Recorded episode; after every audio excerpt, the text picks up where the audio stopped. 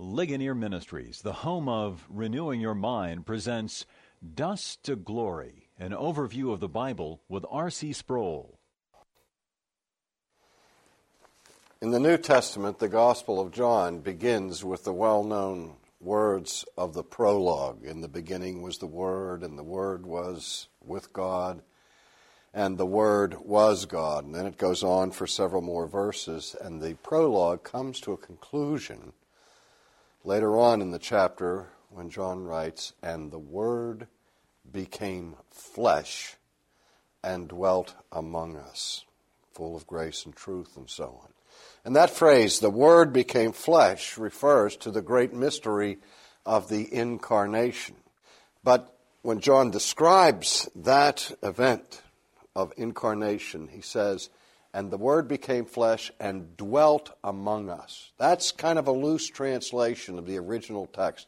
Literally, the words that are used are these And the Word became flesh, and He pitched His tent among us. Or even more specifically, the Word became flesh, and He tabernacled among us.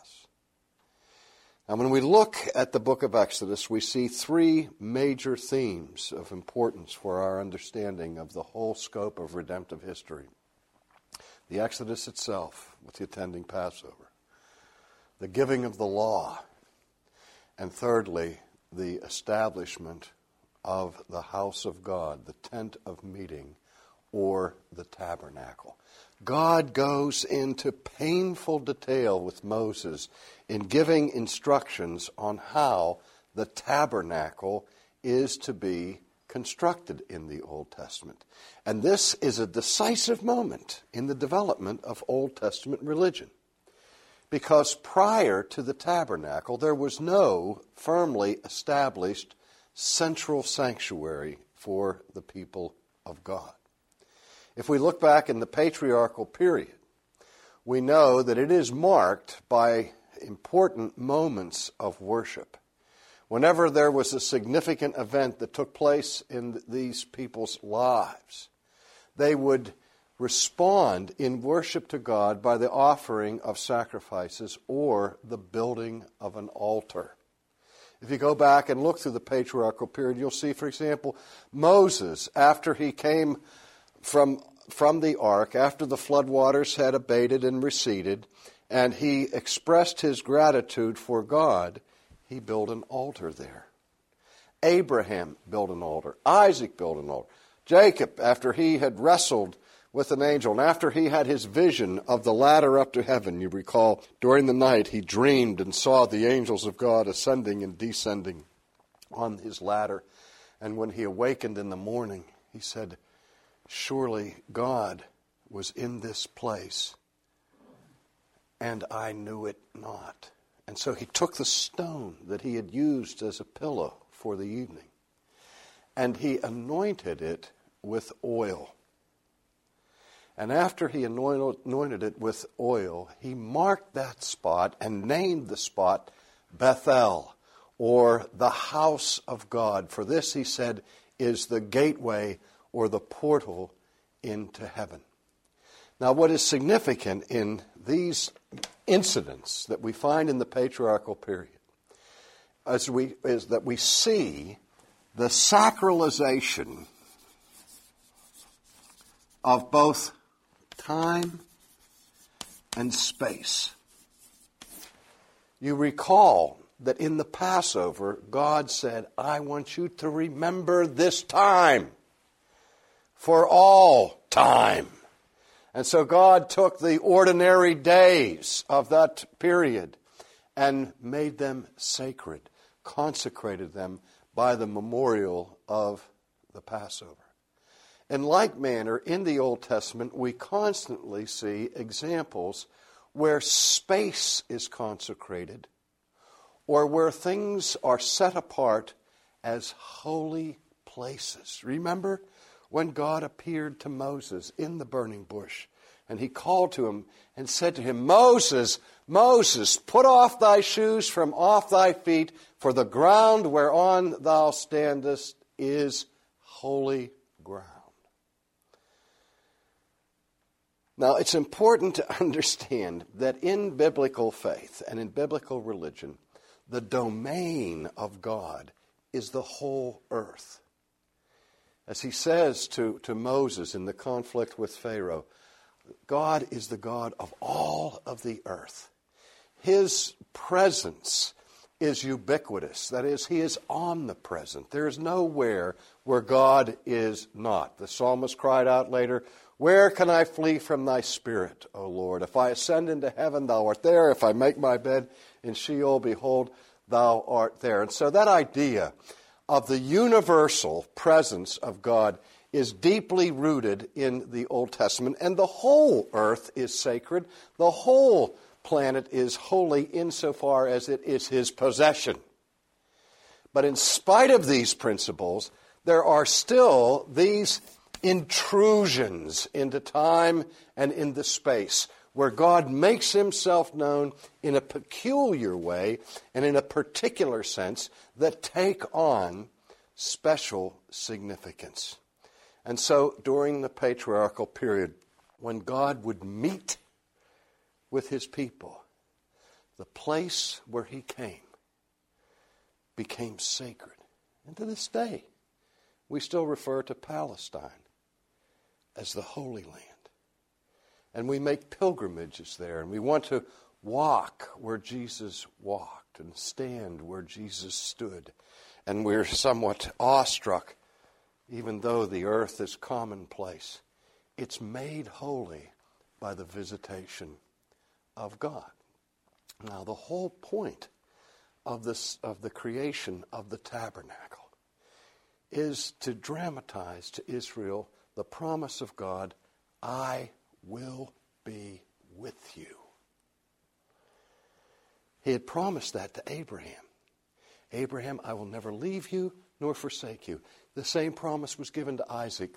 And the same promise, even at Bethel in the midnight dream, was repeated to Jacob I will never leave you nor forsake you. When Christ comes into the world, he is called Emmanuel, which means God with us. And so the way in which the presence of God is marked and outwardly symbolized in the Old Testament wilderness experience is in the construction of the tabernacle. The tabernacle as the tent of meeting, the place where God says that He will come and be with His people. And so He commands that Moses build this enormous structure. And it is a tent. And the reason it is a tent is that the people of Israel have not yet settled into the promised land. They are still in transition. They're a semi nomadic people, moving from place to place, wandering about in the wilderness. But the whole point is that wherever they go, it is God who leads them, and it is God who promises to be with them. The people themselves are living in tents, and so they are commanded to build a tent for God.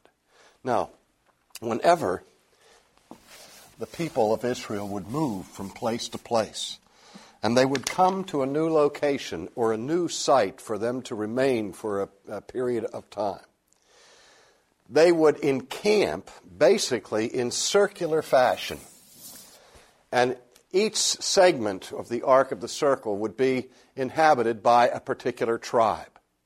And the tribes would be camping all around the perimeter but in the direct mathematical center of the camp was to be the tabernacle, the tent of meeting, the house of God. Now, this symbolized many things. As I've said already, it indicated the visible reminder of the promise of God to be in the midst of his people. I remember back during the civil rights movement in our own national history, a song was composed that became popular, particularly for those who were involved in uh, civil rights marches and so on. The people would sing together, We shall not be moved. You remember, we shall not, we shall not be moved, and so on. And those words were borrowed directly from the Psalms of the Old Testament, specifically from Psalm 46, where that psalm talks about the threat of destruction and catastrophe that might befall the nations. The sea roars and is troubled. And the sea beats against the sides of the mountain, and the storm is so great that perhaps even the mountains will be cast into the midst of the sea. But in contrast with the threatening imagery of the storm and of the sea is the peaceful and calm image of the river. Traditionally, in Hebrew poetry, the sea was the symbol of, threatening power, where the river was the symbol of life. Because the psalmist goes on to say, But there is a river, the streams whereof make glad the city of God. For God is in the midst of her, she shall not be moved. In other words, the reason for the psalmist's confidence of enduring and of stability and of permanency was the promise that God would be in the midst of his people. And so that's this, the first and, and foremost significance of the placement of the tabernacle when the people gathered while on the march. The second significance is this that Israel was not the only semi nomadic people in antiquity. Most of the nations of the Semites at that time were people who grazed and browsed through the desert regions and so on, and even other nations that had permanent settlements would oftentimes go on the march for purposes of military conquest or whatever. And the custom in antiquity was that when the nations were on the move and lived in tents, the central tent in the establishment was always occupied by the king. This was the king's place. And the symbolism of the tabernacles being in the center of the encampment was that, that the Jewish people at this point have no king except God. God is their king, and he is a king who is not a remote or an aloof king, but he's a king who dwells in the midst of his people. Well, let's look now at some of the structure of the tabernacle itself. The entrance to the tent faces the east.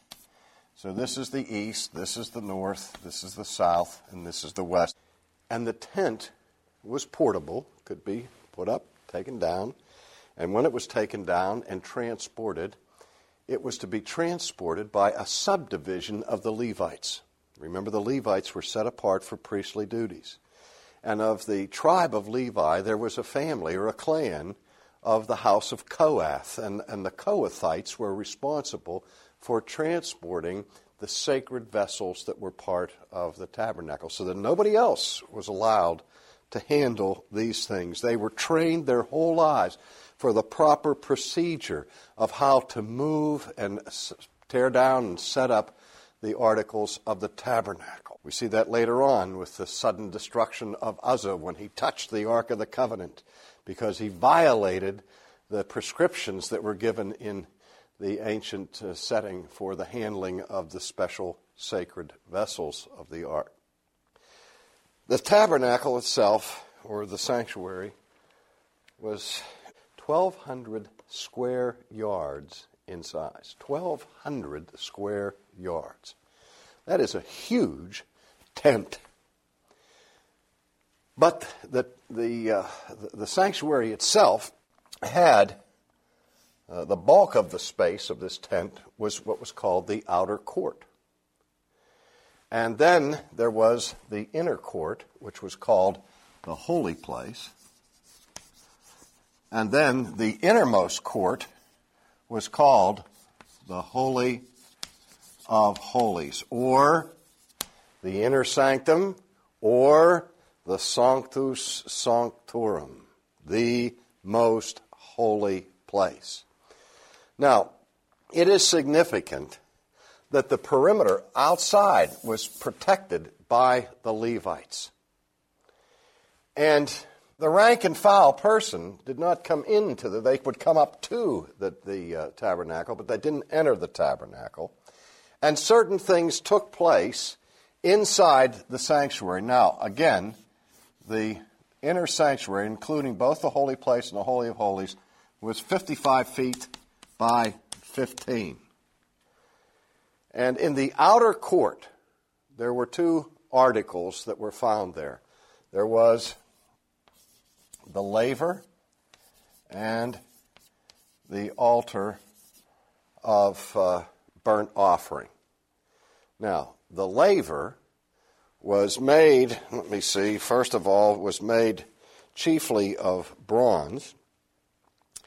And it was the place where the priests would come to go through the purification rites. Before they could, could fulfill their priestly duties, they had themselves to be cleaned. They had to wash. And the word laver is the word from which we get the word bath.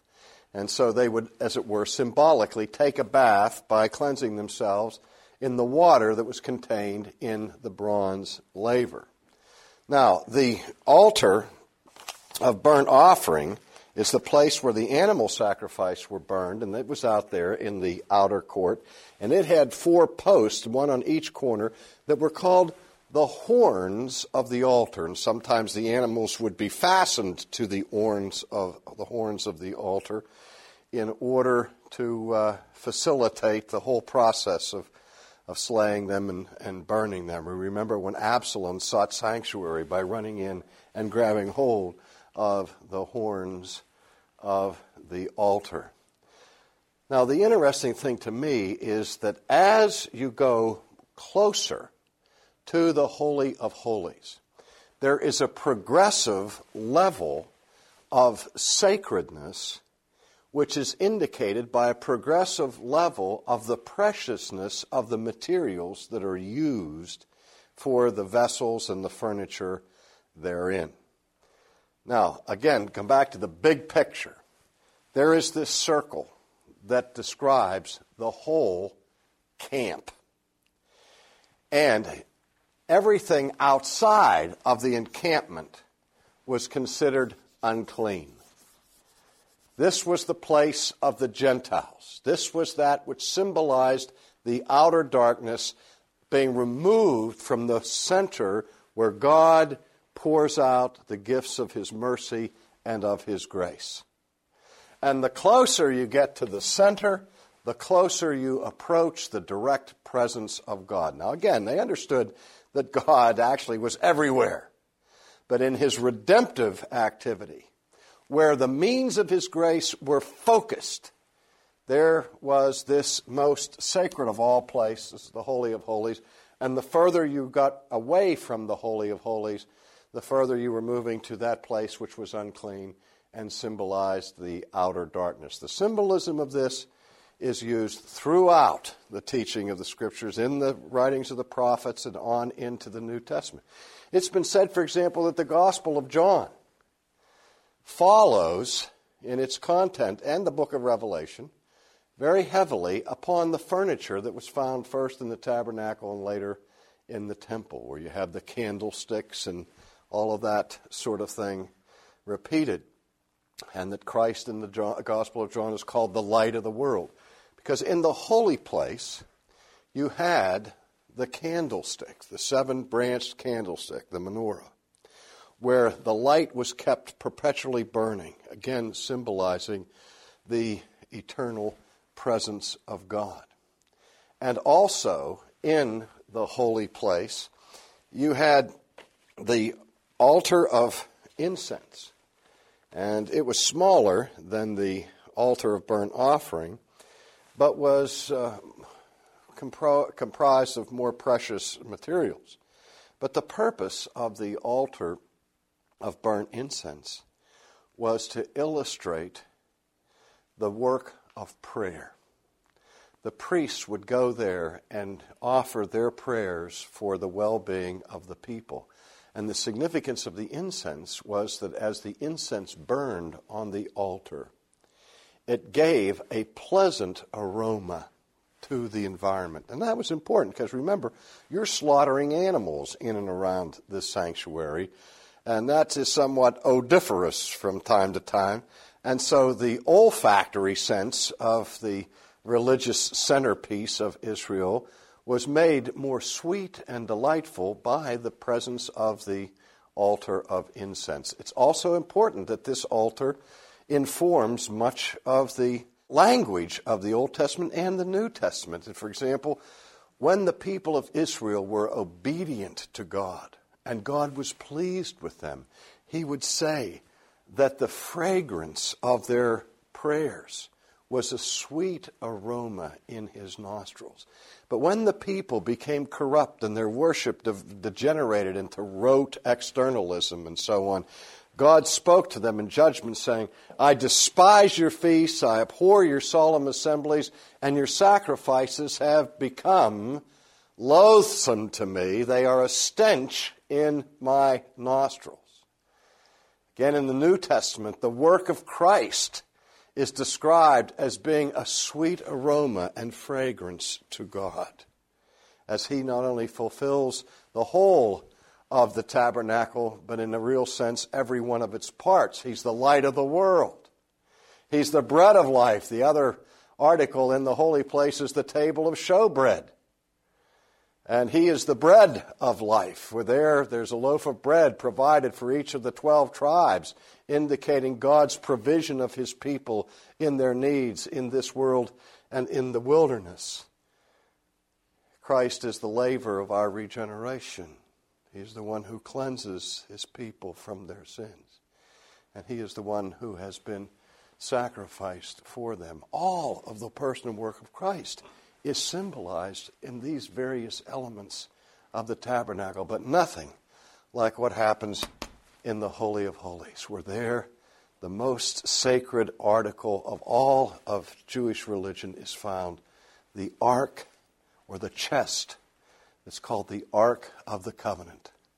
It's a chest that is made of acacia wood and covered over with pure gold, and then with these massive sculptured, fashioned cherubim with their wings hiding and covering the, the chest there. Now, it's the chest that contains things. The things that are contained in the chest are the tablets of stone, the Ten Commandments, the rod of Aaron that bloomed, and a pot of the manna that was gathered and preserved from God's provision of his people in the wilderness. But the most important thing about the ark was that the lid of the chest was called the mercy seat because the ark of the covenant was the symbol of God's throne, his throne of authority and the seat of judgment. So that it was into the Holy of Holies that the high priest and only the high priest could go, and only once a year on the day of Yom Kippur, and even then only after specific ritual cleansing that was elaborate.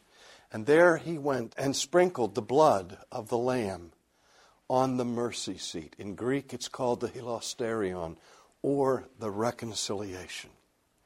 Because in that action, the blood of the sacrifice becomes a covering of the judgment seat of God that protects us from his judgment.